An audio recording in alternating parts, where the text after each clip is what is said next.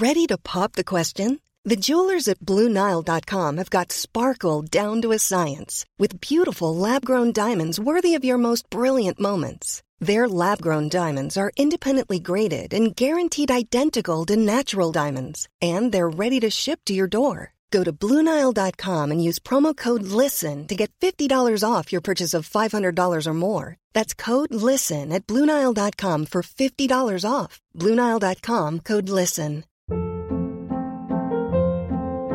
Hold up. What was that? Boring. No flavor. That was as bad as those leftovers you ate all week. Keke Palmer here, and it's time to say hello to something fresh and guilt-free. Hello Fresh. Jazz up dinner with pecan-crusted chicken or garlic butter shrimp scampi. Now that's music to my mouth. Hello Fresh. Let's get this dinner party started. Discover all the delicious possibilities at hellofresh.com.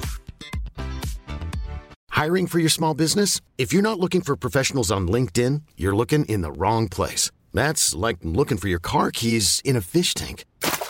LinkedIn helps you hire professionals you can't find anywhere else, even those who aren't actively searching for a new job but might be open to the perfect role. In a given month, over 70% of LinkedIn users don't even visit other leading job sites. So start looking in the right place. With LinkedIn, you can hire professionals like a professional. Post your free job on linkedin.com slash achieve today.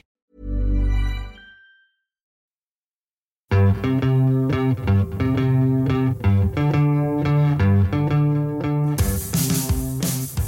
and welcome to the latest episode of Old Brother, a podcast about Salford slash Manchester's legendary musical institution, The Fall. Each week we invite along a guest to chat about their experiences and memories of the group.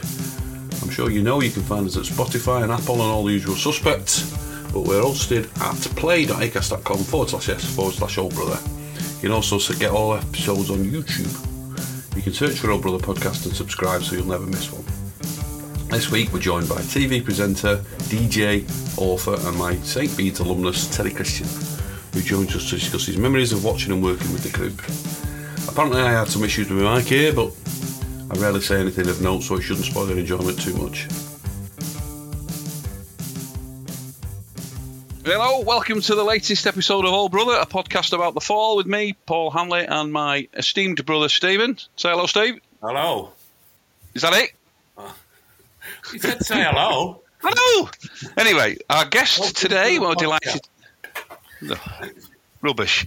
Our guest today is uh, uh, the esteemed Manchester journalist, TV presenter, and DJ, Mr. Terry Christian. Good afternoon, Terry. How are you? Yeah, good afternoon. Yeah, I'm good. Hello, are you all right? Mired, mired in the past. 61. You'd believe that about me, eh? I can't believe it. Looking at you, I can't believe you're 61.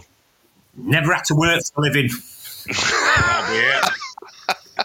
You're, you're not dying your hair. It's not Johnny Marr Black, is it? It, it was, and then I just decided, you know, give, give that one a rest. it Right. wasn't fooling anybody. What are you trying Yeah. to say about Johnny Marr, Paul? No, nothing. No, no. Well, I mean, I, I think he's, he's probably turned grey overnight after uh, Morrissey's latest letter. I think. Did, you, having a go at him, yeah. did you see that? Uh, no, but, uh, but I mean, again, I, if it was my hair, it would have turned grey by listening to all my own solo albums. Yeah. I did, like, I did like Down on the Corner though, off uh, the Johnny Marr and the Healers album. I I just, I just find, you know, I, I quite uh, his stuff's all right. I, I wouldn't get overexcited about it. Yeah. Well, I'd rather listen to Johnny Marr stuff than Morrissey's He's live, though. It's good live. Uh, I, I quite like quite like Morrissey's stuff. I mean, they should re-record some of them old Smiths ones though, shouldn't they? You know, like one where that goes. I, sh- I would go out tonight if I could find a black shirt to wear. If I, if I could find a shirt that fits, I think he'd be singing these days, wouldn't he? and anyway, welcome to the latest episode of the Smiths podcast with me and Steve. Uh, I could So- talk about them all day as well. Yes, indeed. Well, well, much as I'd enjoy that, I think we're going to have to bring up the subject of the fall. So we were t- talking last week, and I believe that you first saw the fall supporting magazine in October 1977 at Rafters. Is that right? Yeah, yeah, rafters. And uh, in fact, it was around the same time we went, went through a flurry of gigs. Went to see Steel Pulse. Uh, that might have been maybe a month later at Manchester Poly. That was only a quid. They always, I mean, rafters is a weird place because most bands it was like a quid twenty. Then Elvis Costello a quid fifty.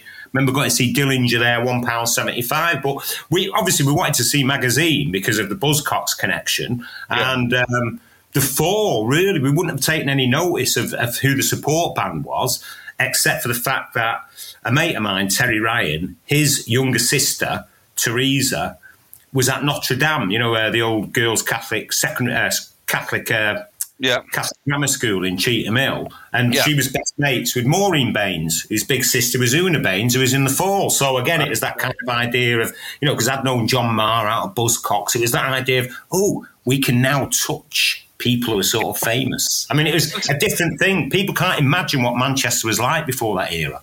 You know how we were kind of a bit nothing in a way. Yeah. Mm. It's definitely. Well, I was going to say, did you never get to the Electric Circus then, Terry? Because the first time Steve saw the fall was like earlier the same month, at the last night of the Electric Circus.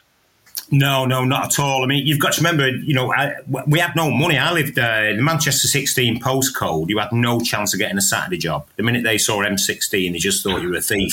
and um, it's true.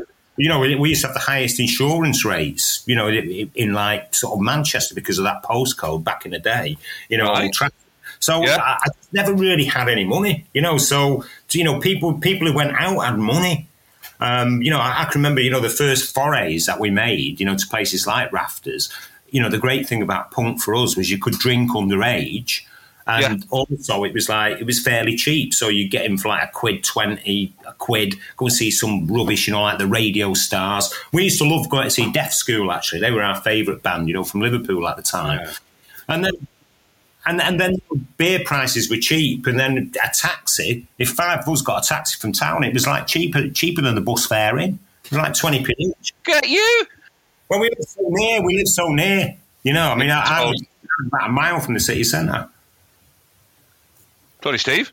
Uh, Had you been going to gigs before that, like at the Free Trade Hall and the Opera House and the No, Palace? no, no, no, not at all. Because again, it was it was down to affordability. So, I mean, my my first gigs uh, were those were those were those punk gigs, and it was going to see freebies. You know, like you know bands like Gags playing at the Midland. Oh no, the Cavalcade. That was it in uh, Didsbury. And stuff like that. So yeah, I- you know, I mean, it- you know, there were kids who did go to those those sort of gigs and would go and see like Roxy Music and see this band and see that band.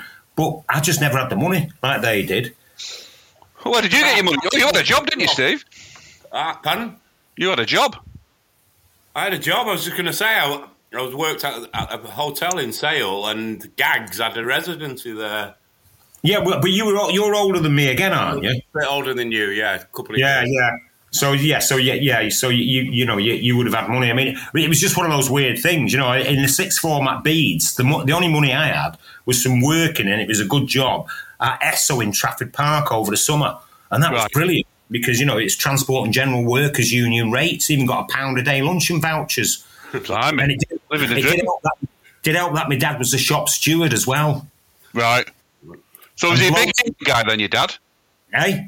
Was he a big union guy, your dad, I presume? Yeah, well, I mean, on, on a very pragmatic level. So the thing that he did at, at Esso in Trafford Park, you know, because he'd just be like what they call a plant operator, you know, labourer. So you know, they, they they they used to roll barrels off the ships before they had the direct pipeline to to Milford Haven because it was on the docks.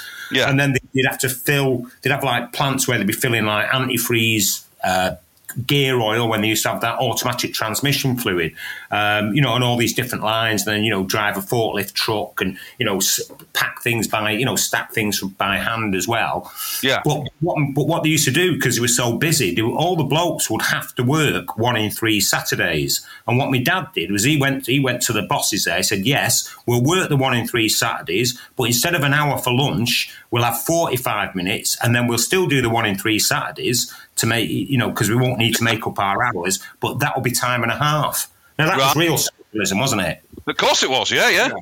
I mean, You know. similar to me dad. My dad worked at um, Dunlop's in, you know, on uh, Upper Cambridge Street, so not far, not far from you, really. Um, so that's what he was a charge hand there. So probably very similar experience, I would have thought. He, was, you know, that kind of, like you say, that pragmatic kind of socialism. Yeah, yeah, and that that's what's been lost. You know, whereas when our Kevin, it was uh, the year above you, wasn't he? Yes, he was. Yeah. at St. Bede's. When, when our Kev was like the union rep at, at uh, A Town Street, you know, when he was working in the Dole office there, when they wanted to sort out temp workers, they got some bloke floated in from uh, the local trade union who said, Right, before we have the meeting, can we all agree that we fully support the Sandinistas in Nicaragua?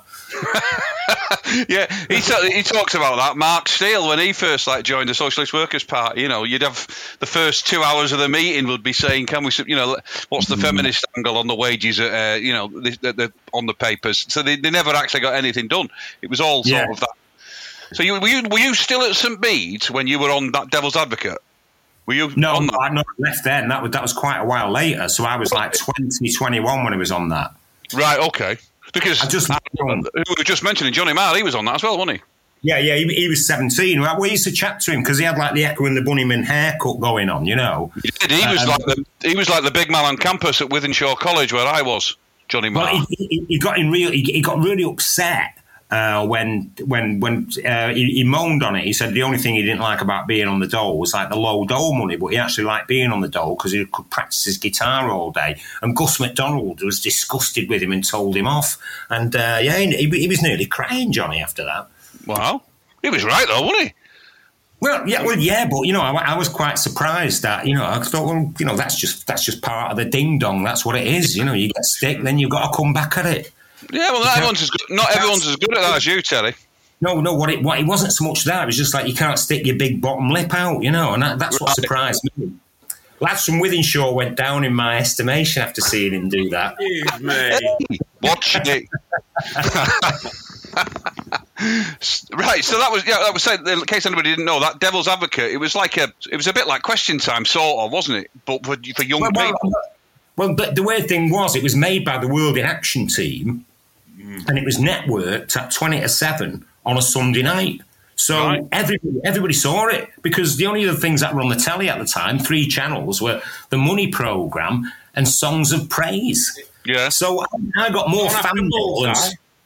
well, yeah, I think a bit later on, but it was. It was kind of, you know, it, it was. It was in a time slot where everybody watched it, Yeah. and uh, it was fascinating because it was quite uncut, and it, and it was all based on the findings of the Scarman report after the riots of 1981. And the Right. reason they, cho- they chose Manchester was that Thatcher's reform, well, well, Thatcher's, you know, policies of lifting tariffs on on a you know, uh, uh textile imports uh, and manufacturing goods had destroyed our industry in Manchester. So Manchester went fr- from a place of quite high employment for young Yeah. people to virtually no employment for anyone between the ages of 16 and 21. Yeah, yeah. So it was just talking about stuff like, you know, the you know the riots, uh, and it was you know the high high levels of youth unemployment, uh, the sus laws, which are kind of coming back again. Um, Yeah. You know, nuclear weapons, blah blah blah, all sorts of stuff. You know, and then then you, know, fascinating for people to watch because someone would tune in and see some lad from Hardwick going, "The trouble, trouble with when you go to school here is you don't learn you nothing." Now, that is that is, that is great Sunday evening viewing, and then because I because as you know, you know me being ex Saint Bede's and very well read and articulate, uh, yeah. As we all are. As we all are. I, I was accused of being a plant, a Trotskyist plant. Blimey. Well, I mean, th- that that whole thing. I mean, we could, you could get into that whole thing of like working class intelligence because that's something that ties into the fall and Mark. I think that idea that Oh, very can well done there, be- Paul. Thank you very much. You can be firmly working class, but still highly intelligent, and not that you know. And it seems to be now that it's harder. People don't believe it anymore. I, I don't know why. I think it's Well, I- I, I think I think the last people that anyone's able to pick on are the working classes. I mean, I've basically had it for forty years working in the media. Um, Yeah. You know, it could be- because it's kind of you're lauded and then you're never judged on your CV. So No. you know, it, it, you know, it, it kind of gets so it gets you down a bit. What was fascinating about Marquis Smith for me when I met him, because I mean, the Fall, you've got to remember there are loads of other bands around that I kind of preferred because I liked to tune back in the day, and I was never a fan of stuff like. What are you I was never- I was never a fan of stuff like Captain Beefheart, but then I Captain remember, Beefheart. Hated No, Captain Beefheart. I remember I loved like uh, to- Totally Wired, so I bought that. Then I bought How I Wrote the Elastic Man. And then when I went to Derby, I remember uh, thinking, oh, I can afford it now. So I bought Lie Dream of a Casino Soul, you know, Right. which had you know, come out fairly recently. But then I remember one of the first times I interviewed Mark and, we, and I was chatting to him about the, the song "Lie Dream of a Casino Soul," and I said the guy who did the Northern Soul slot on my show on BBC Radio Derby, Dave Evison. you know, it was like the Wigan Casino, ex Wigan Casino, the oldies DJ there. Yeah. When I said to him, "Oh, have you heard this?" He said, "Heard it." He said, "I bought three copies of it in case it becomes worth something one day." you never, you never actually listened to it. no, no, that would actually You still got 'em. That actually tickled Mark. I mean, ironically, that's probably true, but it's worth about thirty quid now, isn't it? Tell me about it. Some of them records. There was one came up the other day, and it was like, Yeah, ridiculous, wasn't it? Yeah. Because I've got, I've got nothing. Have you, Steve? It's hundred and fifty pound or something. It was going. Oh, wh- which one was that? it was. I can't Uh, remember what it was now. this nation's saving grace first What? pr- first pressing or something. Oh my god! You see, I mean, the, the weird thing is because once I started work, working on BBC Radio Derby from '82, and then I All interviewed. for nothing. Yeah, yes, yeah, but, I- but I, I got everything of yours for now from then on, you know, up until the mid nineties. Yeah. Um, so it was, um, no, probably the late nineties, and, and even then, I'd still get Chuck stuff, you know, like "Ah, you are missing winner," and I mean, they, they seem to avalanche out about two a year, or it seemed to me later on down the line. But so I would have said that the, the fullest catalogue of any band other than maybe Curtis Mayfield that I had, but I never had his singles, was the Fall. Yeah. I mean, you know, accidentally almost. And, and in some ways, it's only maybe been the last 10 years or so that I've started to go, oh, yeah, they're really good, aren't they?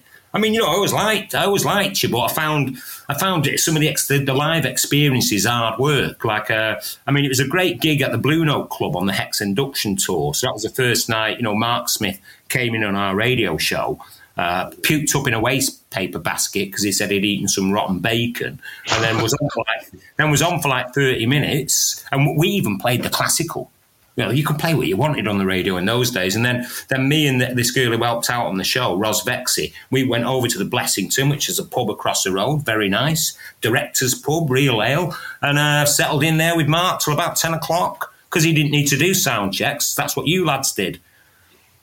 Well, well, he might he might grace us with his five minutes, you know, of shout, shouting at the sound man, but he, he, he wasn't extensive experience sound checking for, with Mark normally. Yeah, well, well, he did say that, but but you know, when he's had a few drinks and he was there chatting about, you know, say, you know, I'd, I'd die for the lads. I'd die for those lads, you know. Mm-hmm. Yeah, You go, yeah, great. You know, he, he nearly did a couple of times.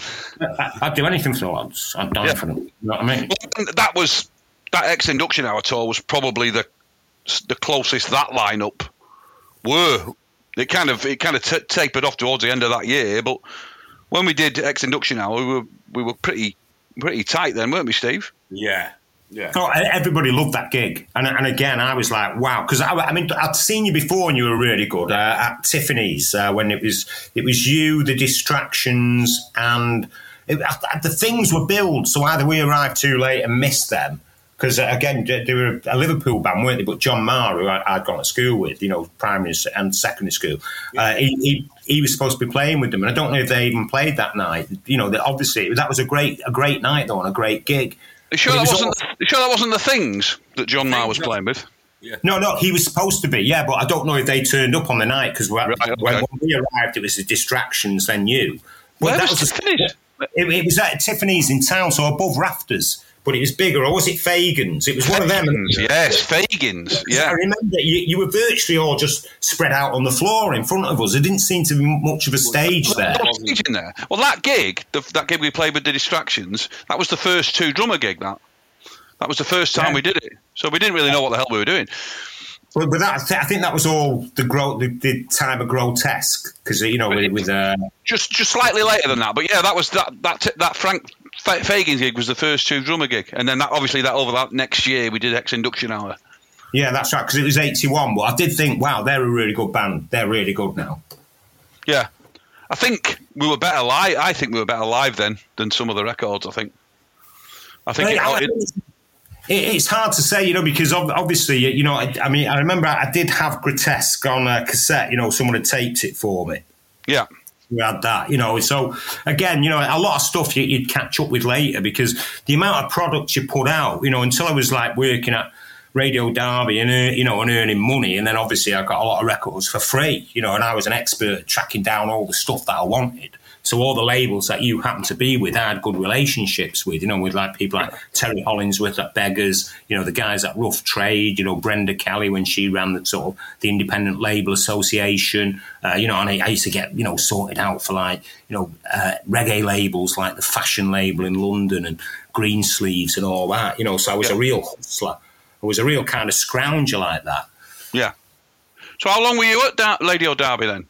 Uh, six and a half years. So, but I mean, it was it was good for me because it it was kind of almost all my ambitions were fulfilled anyway. Because I had my own radio show that was very groundbreaking. It had won two national Sony Radio Awards, you know, for the best specialist music show. Uh, yeah. I got into all the gigs free within that massive area. Put gigs on myself, including you lot, uh, Tiffany's um, in Derby uh, on Babington Lane. That was July '83. They weren't all called Tiffany's. That's two Tiffany's. No, well, maybe I'm getting Fagan's and Tiffany's mixed up, but it was definitely Tiffany's in Derby because it was quite a big space, and um, we, we, put you on there and put this uh, put, put, this local band who were a bit like a, a third-rate version of the birthday party called Canker Opera on supporting you, and. Uh, it was the first time I'd ever met Brix because she she wasn't in the band, but she was hanging around with Mark backstage. And Mark had gone from being really friendly to me, with to, towards me, to being a little bit cutting because he thought that I hadn't sorted the BBC out to pay you enough. And uh, your rider wasn't great, and you'd been put right. up in the Friary Hotel, which was okay, but it was, you know, it was all of this kind of stuff. And then, uh, and then he punched the lead singer Nick Jackson in the face oh, out of why? Opera uh, because apparently he was being accused of stealing stealing uh, his cigarettes. And what was great was as I walked in to say hello to Mark, Nick Jackson was walking past me going, Don't talk to me about the effing industrial estate. You are the industrial estate. Which was a bit crap, but sounded funny. not the best insult, I suppose. No, no, no but with Derby, that was quite good. It's not a natural thing with the with, with, with the locals there, you know, that kind of repartee. So that, but that wasn't bad, really. It, well, that that was well. It kind of got up to be a bit like Mark occasionally, but he wasn't normally.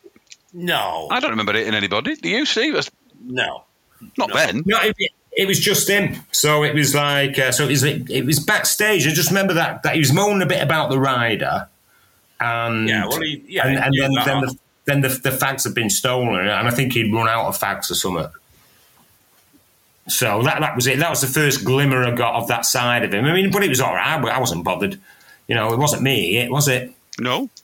So, so he went a bit, he went a bit off with you there, but you, you, you, got on with him very well over the years, though, didn't you? I think. Well, well yeah. Well, I mean, the, well, the weird thing is, is because I really admired him because the one thing I never had was that level of massive confidence. Um, you know that you know I always needed. You know, I'm the fourth of six kids. I always needed a certain amount of validation. Oh, that was funny, Terry. Oh, that was good. Blah blah blah. Whereas, like Mark didn't need that validation. Nobody. He, didn't need anyone to tell him he was great, did he? He nope. sort of just felt like he was. Which is very unusual for anybody who's working class. I mean, obviously, it could be bordering on, on narcissism. Yeah. I mean, Tony Wilson was like that as well, but you know, Tony Wilson was was a it was a different form of thinking he was great to Mark's. I mean, what, what I did like about Mark though was that he was very observant about stuff, and he could see, he could often see through to the through all the, or it seemed to me at that age, he could see through all the bull to yeah. what was at the centre of it.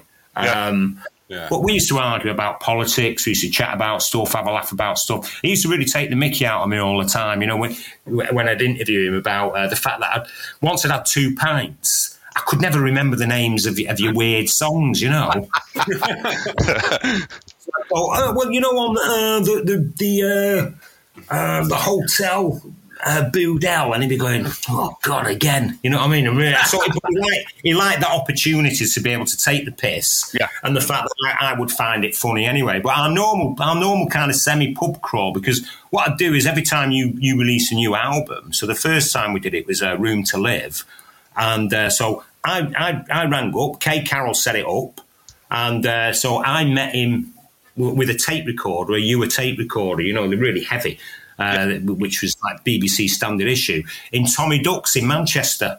Saturday lunchtime, midday, chucked a few down in there, you know, Greenall Whitley's bitter. Yeah, then we went to the uh, Britons Protection and uh, had a few in there. Then at, then at three o'clock when they booted us out, we went to Effie's, that Turkish place in uh, Oh, yeah. in St Peter's Square. Yeah. Uh, and then you know I had like kebab and chips, and then we went and ended up for some weird reason. I think I was getting a no, no, I was staying at my mum's that night. Uh, ended up uh, in the beer keller on the approach road. At, like, yeah. you know, at five o'clock or whenever they, they opened up again. That was a rough house. That was.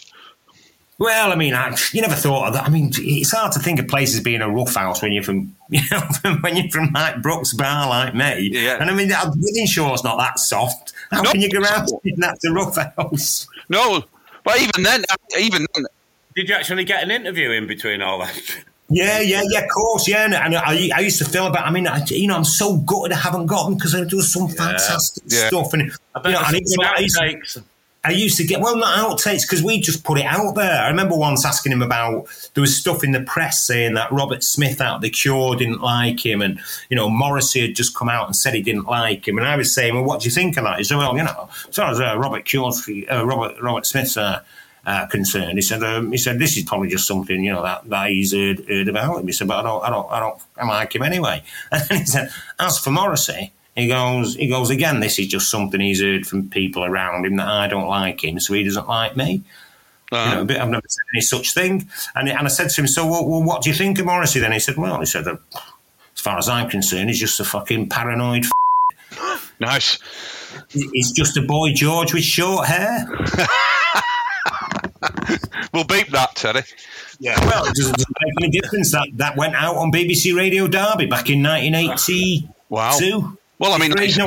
if you could if you could play the classical, I'm sure that uh, you know word.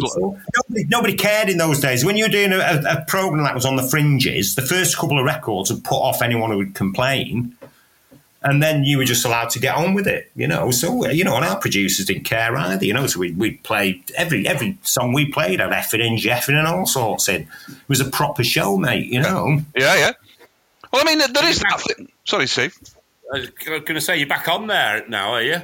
Well, I, no, I just did uh, five shows for the 40th anniversary. Um, so I, I did actually play, I think I played Kicker Conspiracy by the Fall. But I mean, we played loads of Fall on that show because we were on, you know, five nights a week. Then it went to four nights a week, but a longer show.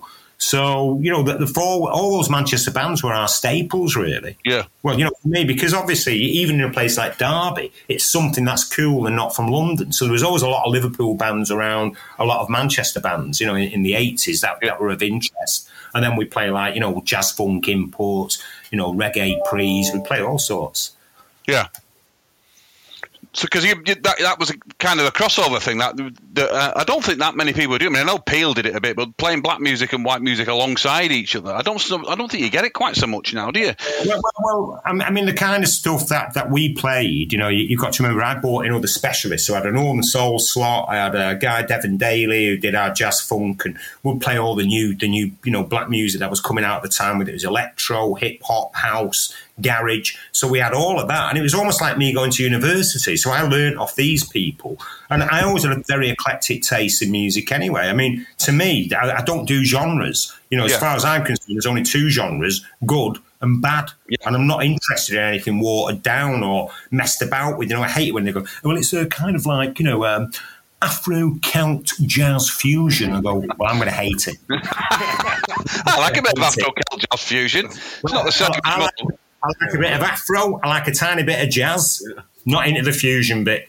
Oh, You know what I mean? And I'm into the Celtic stuff, but I'm not into the fusion. I, I like I like it as it is. You know what I mean? So, uh, and, on the funk side, you know, I was always like a bit. You know, uh, you know, I love going out. We, we used to go to places like Rotters, went to Legends in the old days. You know, in uh, Manchester when Friday Saturday night it'd be all like great music. You know, all the kind of uh, jazz funk stuff that they play at Wigan Pier. You know, it's like early cameo, Maze. Um, you know, um, uh, Slave.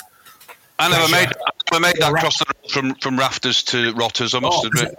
as a bass player, right? As a bass player, you know, Steve would have loved all that stuff like Pleasure, Glide by Pleasure, Aurra, Slave. I mean, that, the bass lines in those songs were, were the best. Right. We'll take your word for that, Terry. Send them, yeah. I'll send you links. Get educated. It's never too late. Never too late to educate. Yeah. No. Okay. You'll be, able to join, you'll be join a certain ratio. we're talking about certain ratio with, with somebody. We were talking about the Manchester music scene being a bit sort of, everyone was a bit standoffish with each other.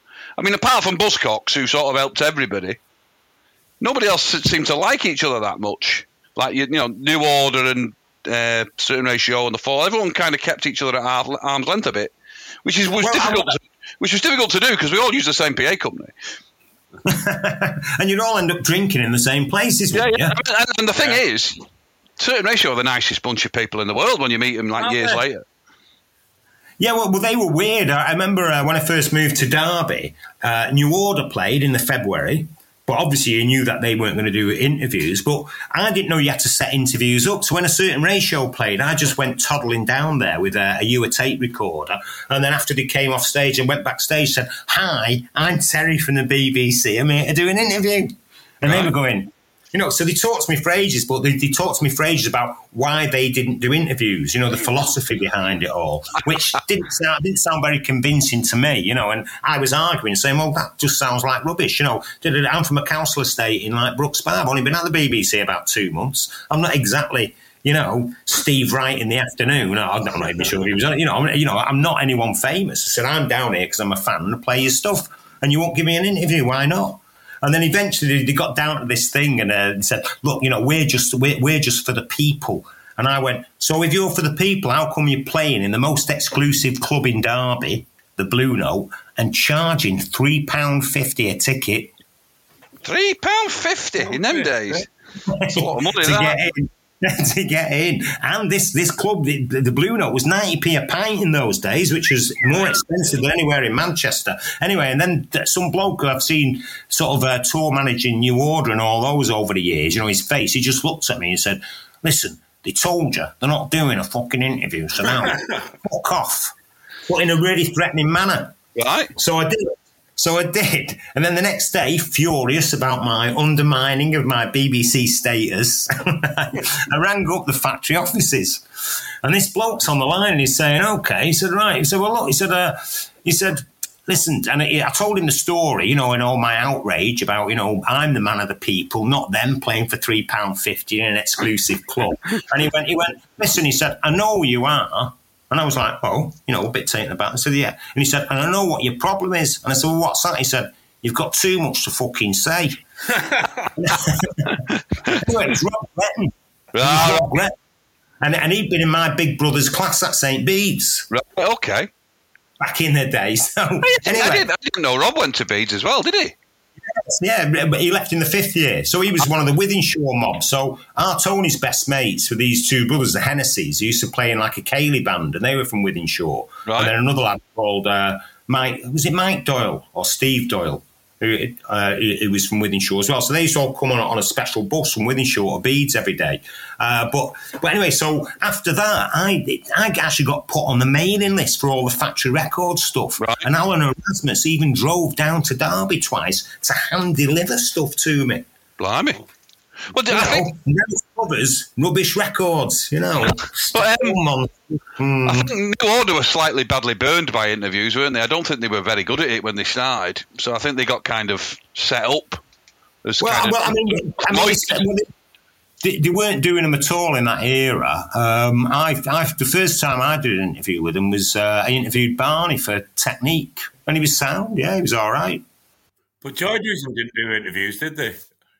I, I, I, get it. I mean, I mean, it's before my time, and and, and again with, with Joy Division, I wasn't like uh, a massive fan. In fact, I've still got the cassette where I recorded Unknown Pleasures that I borrowed off a mate of mine, and on the other side was like reggae hits, but it's all like you know the old ska ones, like Young, Gifted, and Black, oh, and the right, Monkey. Okay. So, so there you go. I've got two albums all fitted on one nice Memorex uh, C90. Uh, yeah. So well, well, I mean, to be fair, you know, from listening to that, then I got I got into Joy Division a bit, but I was never like that massive fan of theirs. I mean, you know, I liked them and I liked those individual tracks, but you know, I, I remember I, I, saw them supporting the Buzzcocks at uh, the Apollo, and again, I, I thought they were a bit like they reminded me of like the sort of bands that punk was all about getting rid of. Really? That, well, that, yeah. was, enjoy Division, wouldn't it? Supporting Buzzcocks No, the Apollo. Yeah, yeah, that's what I'm talking about. Because the, the songs went on a bit too long, and it was like, do you know what I mean? It was like, you know, and it didn't sound like that record, did it? It was all like a bit heavy metalish. I was just Yeah. going to say that. Yeah, they weren't, All that drumming and what have you. like they were on record live. They were. They were. No, no, no. I mean, I mean, they were quite powerful, but it was like, mm, this is a bit uncomfortable. This might be like watching, you know, one of those rock bands that we're not supposed to like anymore. It was a very strange era to grow up in, especially when you were like teenage. I remember like everyone moaning about uh, the Stranglers saying, "Oh, good," and he's 27. You know what I mean? It was like, wasn't it? Any- Anybody over the age of only anyone over the age of 21, you know, should have been, you know been euthanized. Well, you see, I, I've got this theory. That, Sorry, that Steve. is funny.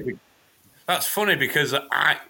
It was like that when you were in a band. I always thought I'm going to have to give this up by the time I'm 30. I can't be in a band when I'm 30.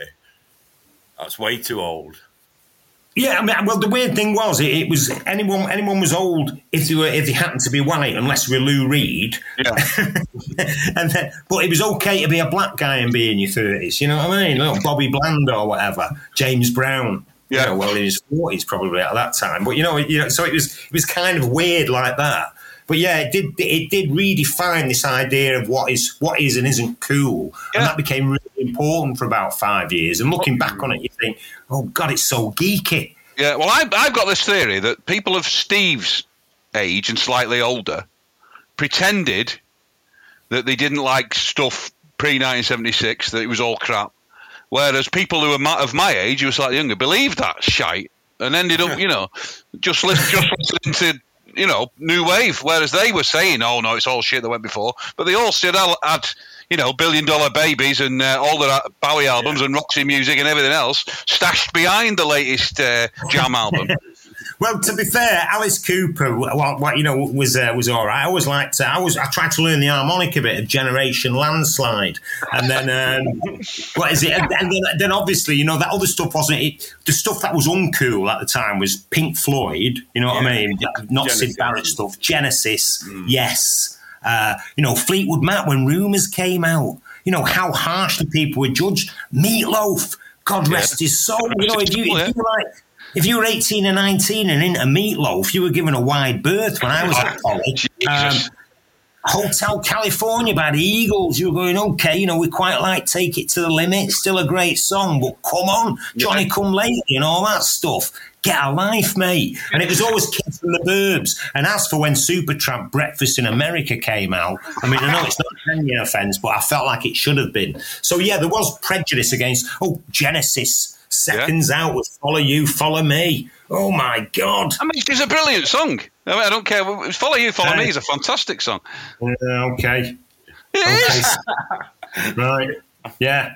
Unless you had to hear it. You've got to remember, though, you know, all those songs on the Fleetwood Mac album, Rumours, were fantastic songs. But it was like played to death. You were virtually, you were hearing it every time you switched the radio on in those days. It, you know, you, you, you, your, you know, you, your ears were kind of bleeding from it. Yeah. So it was like you know, sometimes you can, you know you can get to, you can literally get too much of a good thing, and the police were the, were the same. And then I started to hate Blondie because I started DJing 78, 79 at Poly. And if any, and so when I was just doing the music in in what was the cellar bar at this teacher training college where I was staying, if anyone came up and asked me for the police or Blondie, I'd give them a Mark E. Smith style reply. But uh, the, we've talked about this on the podcast before, and it's kind of similar to what you're saying. Just how important music was to people. It was your whole life in a lot of ways. It defined everything about you. Well, of course, it's it's it's almost like what it was, it was your touching with culture because you've got to remember that it's from music and the music you like. So someone like Mark, then he'd talk about books and he'd talk about this, and he'd, so then you go, oh, I might have a read of that. Oh, I'll have a listen to them. I remember him uh, asking him, you know, what stuff he was listening to at the time, and he and he put me on to Felt Right. and all that stuff on the Zigzag label. Yeah. Uh, you know, and, and so he, he was always interesting like that, or he'd be talking about you know certain certain books that he'd read or he was reading at the time, and you know, I mean, it made you think, yeah, well, I'll be cool, and I'll, I'll carry. And I was always a big reader anyway, so you know, you kind of hit on that level. I think everyone really in that era was a reader because you know, there were three channels and there was nothing on the telly at night. You know what I mean? Once, you know, it, it finished early. So you'd always be reading something. It wouldn't necessarily be, be great or, you know, high powered stuff, but it'd be, you know, even, you know, all those sort of conspiracy theories, so all the anti vaxxers. Imagine if you bought out Chariot of the Gods now. be, they've all got their equivalent, haven't they? You know, people. God, everyone had that, didn't it? Was, was God an astronaut? Yeah, yeah, yes. Seven, seven million, seven million yeah. copies or something mad like that. And it's, it's sold. It's a fault in that book, and it's is was this a primitive? Was this a, a run, landing runway for alien craft? And there's a photograph. Yeah, yeah, Nazca plane or whatever. It's three foot across that picture. Yeah. Well, I remember it just across from us from, from Old Trafford Library on Stretford Road. Somebody had put the, the uh, graffiti there. If God was an astronaut, what does that make Neil Armstrong? hey, that's a bit deep for me. Very, very, very, deep for Old Trafford. I'm telling you. you know, in our in our local pub, in the pub quiz, they'd hold up an orange and say, "What colour is that?" but you, you know the colour's named after the fruit. Did you know that? it is. So if you if you look at, if you look at robin redbreasts, yeah, they're orange, oh. but they didn't have the word orange. The, the the colour orange is named after the fruit, not the other way around. Oh, and people, yeah, people would have gathered round to have a look at it. Yeah, yeah. That's, that's what we'll be like after Brexit, won't we, in a few oh, years? Jesus Christ. Really? People used to be able to buy these. I was going to mention, I mean, it's nothing really to do with the fall, but it's. How do you find the energy to engage with these Brexit people on Twitter like that? Yeah. I, do you know what? A lot of it is like doodling in the margin when I've got more important things to do. Uh, part of it is a certain. It's a bit like other people do Sudoku, you know, to keep the brain sharp. Yeah. And then also, I, have got that kind of pointless belligerence in me, and I, you know, whether it comes from that kind of Irish thing or just, you know, a lifetime of slights, real or imagined. You know, I get triggered. I've done therapy, mate. You know. Yeah, well, you need it. Looking by the, some of the some of the uh, rabbit holes you disappear down with some of them fucking idiots. I know, but it is quite funny. You know, it, it, it, does amuse me at times, but yeah, sometimes I do think, oh God, why have I bothered? It can't be good for you. It can't be good for you. They're, they're, they're denser than a neutron star, aren't they? well, that's a, that's another thing. Bringing it again, bringing it back to the fall, and, and, and the, what Mark did very well with his with his politics, he never got specific about stuff. So you could never pin stuff like you could on Morrissey, you know, like stupid anti-European beliefs and Brexit and all that. And but Mark's sort of political view was that nebulous. He never got called out for anything, did he? Well, well, he used to like like to annoy everyone. So, right. you know, obviously, he wouldn't slag me off for being, you know, I mean, I was very far left at the time. Uh, but then he, he, talked about going on B15 uh, which was like a youth program on Radio One with Adrian Love on, and he was on with all like these students, and and this is what made him made him right. You know, uh, what was the one with? Uh, it was that the classical, uh, you know, tonight on the. Fortress is about that Fortress, interview. Yeah, yeah, yeah, t- yeah. Tonight on the Vitamin B Glandular show. Yeah, and uh, so he, he, was talking about that, and he said when he went on, and all these kids, you know, they're all had, you know, anarchy out of a bottle of air gel, and they're all got, and they all said, "Well, on blah blah blah, you said that you didn't like the Americans," and he said, and, and he said he just wanted to spoil their party. So he's going, well, I've never said any such thing about, about the Americans. In fact, I, I you know, I, I, like the Americans and blah, blah. you know I mean? So going against them just to annoy them and they were getting all, you know, kind of, mm. how dare you not represent us? And he, and he said they were just trying to get him to attack the system for them, um, which he always felt was a big middle class trait. Yeah. Uh, and that, there was always that that feeling sometimes, you know, sometimes, you know, when you when you, you, meet certain people who are quite far left but from very posh backgrounds, is like, you know, the way they would talk about you as being working class is almost as if they wanted you to man the barricades for them. Yes. And when you didn't, they hated you, you know. Um, but but yeah, so he was interesting like that politically, Mark. You know, and we had a lot of a lot of discussions about stuff like that. But I, I used to just love him going through all the all the people in the charts at the time, slagging him off.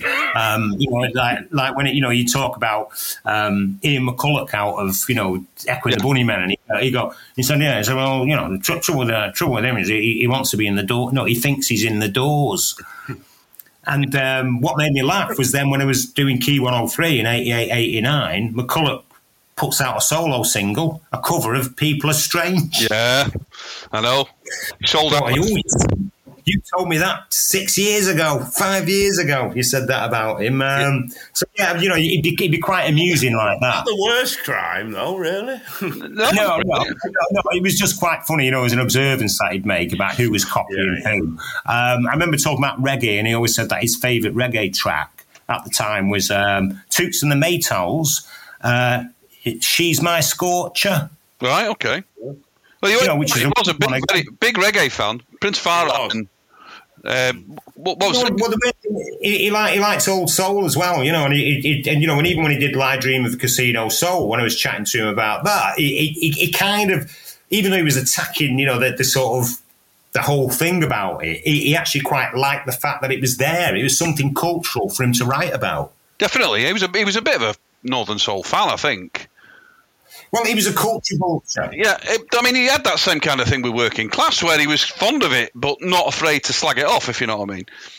Yeah, yeah. Well, well, I mean, he, you know, it was quite funny because he would always try and be a little bit working class Tory with you and all that kind of stuff. But what, what, what I used to like about him was because obviously everyone would be quite pseudy, and I'd been at Poly in London, you know, with all your kind of semi beatnik types who were all into Siouxsie and the Banshees, and you know, they were the ones who got me into Joy Division, and were always banging on about the fall and stuff like that. And uh, you know, the, the, the first experience you had of Manchester being a little bit cool. And uh, but what was interesting is they always had problems with the mums and dads. And whenever whenever I met Mark, forget I'm only like you know 21, 22, and you've got and you go and you always go like this, you go, How, "How's your mum?" And I go, "Yeah, she's fine." Blah blah blah blah blah. But I, but I think it was almost like testing the waters to see if you were all right, you know, because there was a lot of those lads who, who would think they were trendy, going, "Oh, my mum and dad, God, what can I tell you?" You know, it's just telling. you know, oh my God, they're, they're just so different to me. Yes, indeed. Well, then it turns out with those middle class people, they're exactly the same as the parents, aren't they? As it turns out, that's the thing. They think they're different, but it turns out they're all exactly the bloody same with each other. But I, I, suppose it. I suppose it was just. I mean, I suppose when I use a, you know a word like middle class in a pejorative way, Yeah. What what I mean was a certain attitude. You know, you, there was a certain attitude amongst people like that. We were a little bit spoilt, Yeah. and a li- and very and very jealous. They always seem to be extremely jealous of other people. You know, and it's kind of whereas I just had that good old fashioned working class resentment. much, it's a much healthier thing to carry on your shoulder, Yeah. isn't it? Well, I mean, I mean, it is and it isn't. You know, at least my resentment, my resentment wasn't envy. Let me tell you about my resentment. Yeah, but the, well, the thing about what we were talk, touching about about Mark is that liberating thing of not giving a fuck what anybody thought of you. yeah, uh, I mean, it, it, I mean, it was. I mean, it was, and it was kind of, but, but, then he didn't give it after a while. You know, I remember like I've No. seen it for it. He had a great he had a great life in that way, in the fact that he never answered to anybody. No, I mean the weird thing is, he sent me like Christmas cards. Yeah. You know what I mean? You know, to my mum's house in Old Trafford. You know, the our council house. I remember coming back for Christmas 1983, and there's a card there, and it was like uh, that. Um, is it Wayne, Wainwright? And it's all sheep in a field, and, it, and he, he, he and he, he put inside it, you know, because he knew I was working on Radio Derby. Obviously, it was like a, uh, the population of Derby uh, discuss the effects of Bri-Nylon on the local economy. It was little things like this. I mean, I wish I'd kept it, but it was kind of made you feel a little bit special. Yeah. And even though I always had his phone number, I, I didn't want to use it because I thought, why would he want to talk to me? And yet, then when I ended up working on the telly and everything, he was like, oh, oh, you know, as if I hadn't spoken to him for years. But I was thinking, I didn't know you wanted to be my mate. well, do you know what I mean? Was like, What you mean, yeah. make it up. Well, I mean, with that you were saying about the the fall being popular, we were kind of well, certainly when I was in the band, there was never any kind of thing that look at look at aren't we great, you know, and people really like us. That that was like, I think it was it was never that was never discussed at all. no, Never, never discussed like, oh, there was so many people at that gig. This, you know, there was so many hundred that night, and isn't this going well or anything like that? no. It, it would have seemed shallow, though, I suppose. And, and in some ways, that wasn't what you were about. You had that thing where everyone thought you were cool. You know, so every you know because I remember like you know um, interviewing Gavin Friday and he was talking about you know uh, you know how much you know he was into the fall and all the all the guys out of U two were into the fall and then when then, then when I was I was chatting to Marky Smith about it, I said oh Gavin Friday said uh, blah blah blah you know that you know that that he, he see. He said he said well why, why, why would we give a shit whether he likes us or not. that was a close personal friend. Just yeah. passing on his good wishes. You know I mean? sorry, sorry if, somebody likes you. Yeah, well, that's the thing. In one way, it's massively liberating, but it's not something I, I, I couldn't. I, I can't imagine going through life not caring if people like me. You know, because the next thing of that is not being nice, isn't it? And because you, are nice because you hmm. want people to like you. You know, so it's it's a difficult one to pull off. I think. I, I, don't know. I mean, I've I, I, was very badly influenced, I think, at a young age by Mark, and I've been trying to pull back. you know, to say things for effect rather than what, what you meant, you know. And I could never resist the urge to just say horrific things to people in you know in quite powerful positions.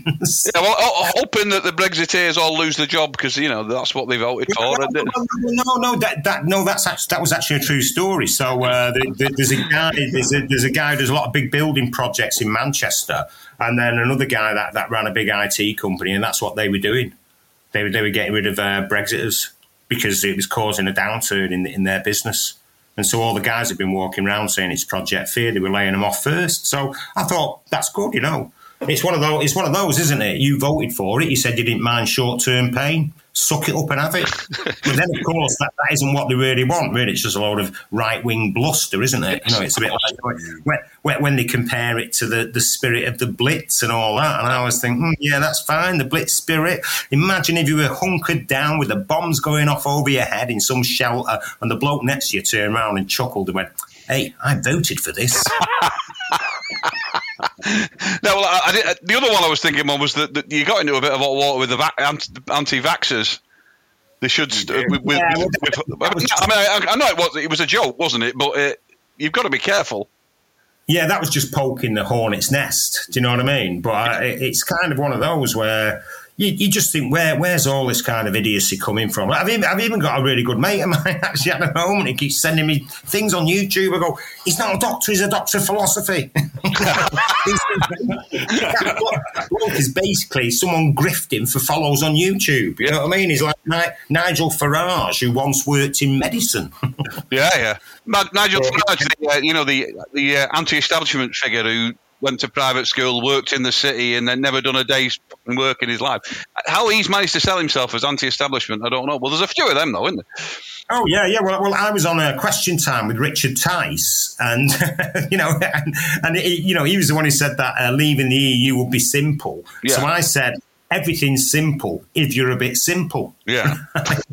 so of course he hated that, but, but it was like studied with Brexiters. This was in Darlington, and uh, the, the report just come out of how bad it would be for the northeast Brexit. And uh, this bloke said, "Well, uh, you know, me, the media elite like you, Terry." And I was going, I'm the media elite from a council, council house in Old Trafford, one of six kids. Meanwhile, they've got Richard Tice, who inherited like hundreds of millions off his dad, yeah. and he's now got a property empire worth about half a billion. But I'm the media elite. but denser the neutron star. Yeah, there's a lot of it about, and it's not getting any better, is it?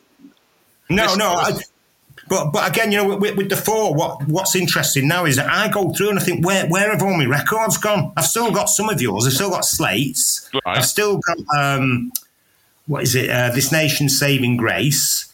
I've still got uh, part of America and I've still got Totale's Turns. You've got more, all the other ones more than me and Paul put together, haven't you? Yeah, definitely. Well, I mean, I don't know why why why I flogged them all. I mean, I think I think a lot of them went went to King Bee, and then I gave some some away. But what what another thing I never do, I never got Mark to autograph any of them.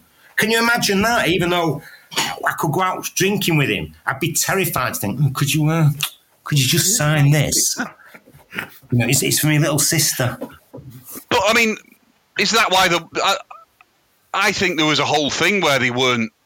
I mean, I know there was there's always been collectors and that, but that the way people hold records in esteem now, like it's you know, is that was that ever the same? Is that not why they're worth money now? Because no one because no one had Well, well, took care of them, did they? The same. Well, well, I think, I think in my day, although I was massively into music, I was I was interested in hearing it. So whether I had it on CD, on cassette, I wasn't bothered as long as I had it to listen to. Yeah. So I, I wasn't kind of in, uh, you know, like obviously the Northern Soul guys were different. Yeah. You know, they, they were the ones who, who collected stuff, and I believe, you know, the blokes who did the same with old blues. But that was it. So I was always interested in just having the record rather than, I mean, having having the song to be mm-hmm. able to listen to. I mean, you know, for me, I mean, I remember, you know, going through record shops like Paper Chase and Robinsons and all that in Manchester back in the day, spending whole days in there. I didn't even have it. I, I, I you know, I just about had enough to get me. Uh, my bus fare home, but just for the kind of joy of going through them all and looking at, you know, these bands who only in the last four years have I, have I even bothered to find out what they sounded like, you know, like Molly Hatchet and, you know, you know, all these great, great covers, you know, Atomic Rooster, Quicksilver Messenger Service, and you go, I wonder what they sound like. That looks really good, that cover.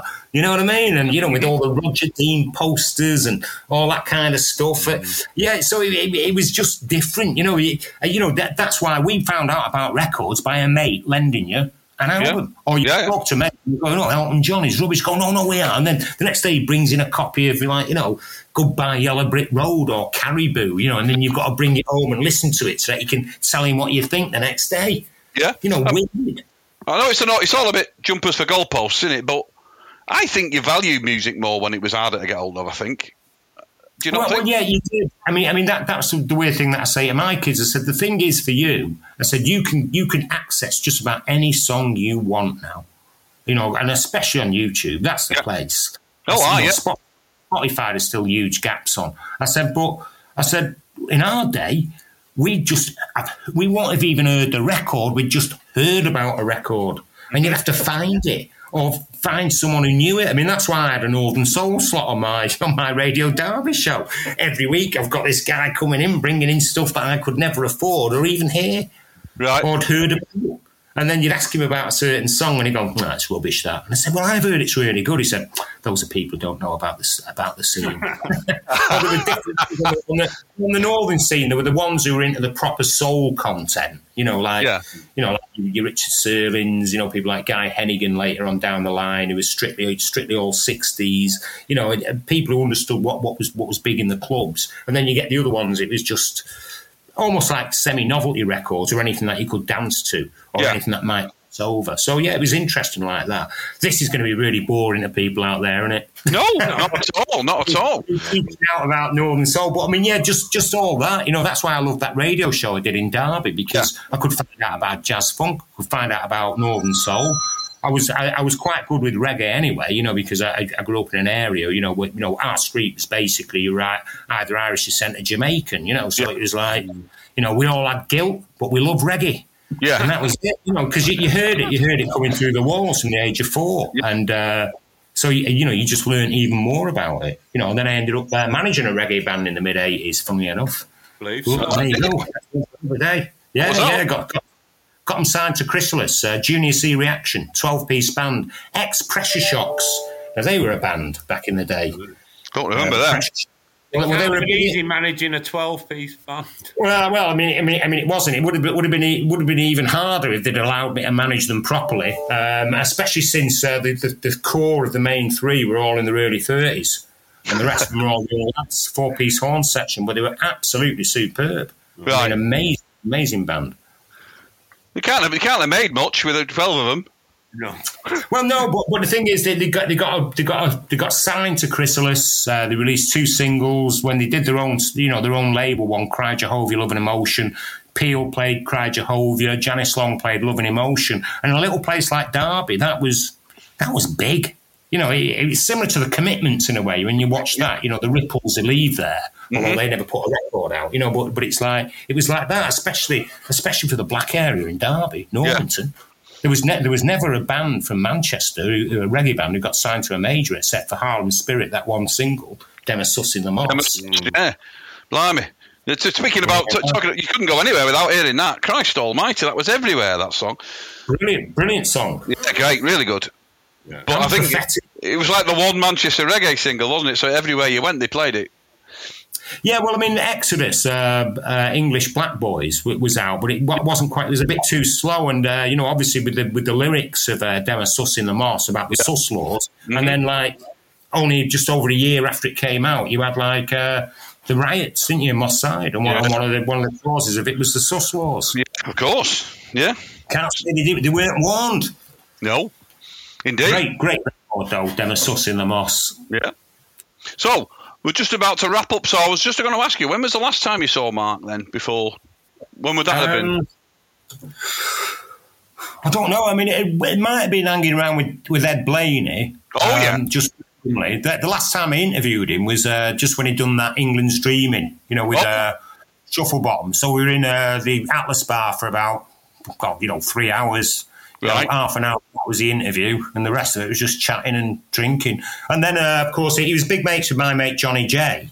Right. Um, you say you hadn't heard of, but he produced the Dose single that Yeah. he did, and, and him and Mark got on really well because. well, you'd have Johnny known him, Steve, would you? Yes, I know him. Yeah.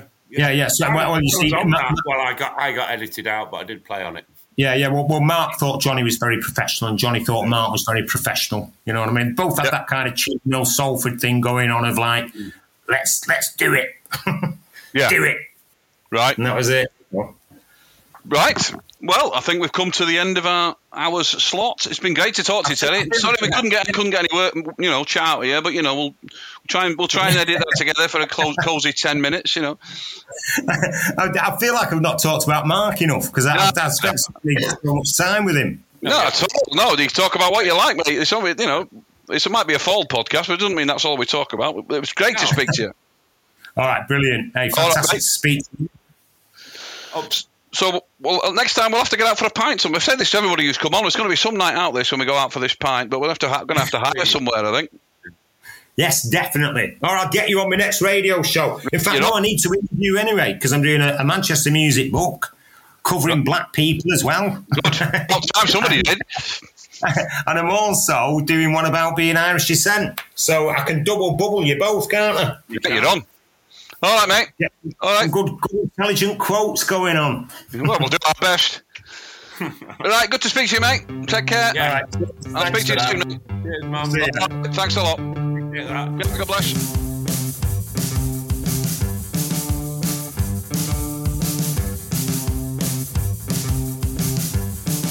Thanks for joining us this week on Old Brother.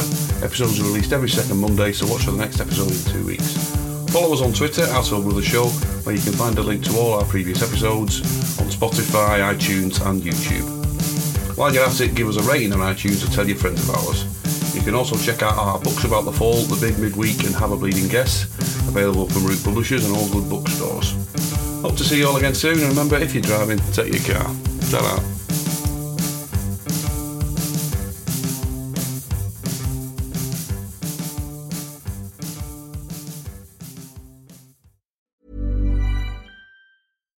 catch yourself eating the same flavorless dinner three days in a row?